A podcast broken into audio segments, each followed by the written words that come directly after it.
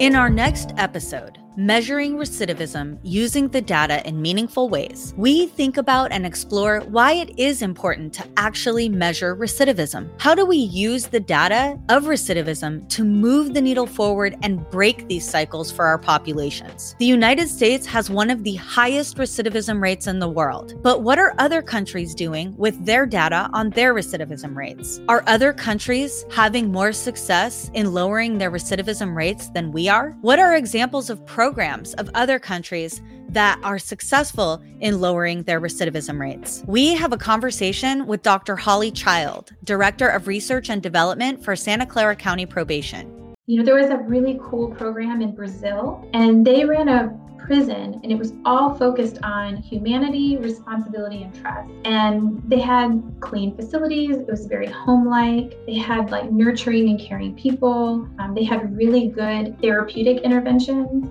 And I remember that their recidivism rate was like one tenth of the national average.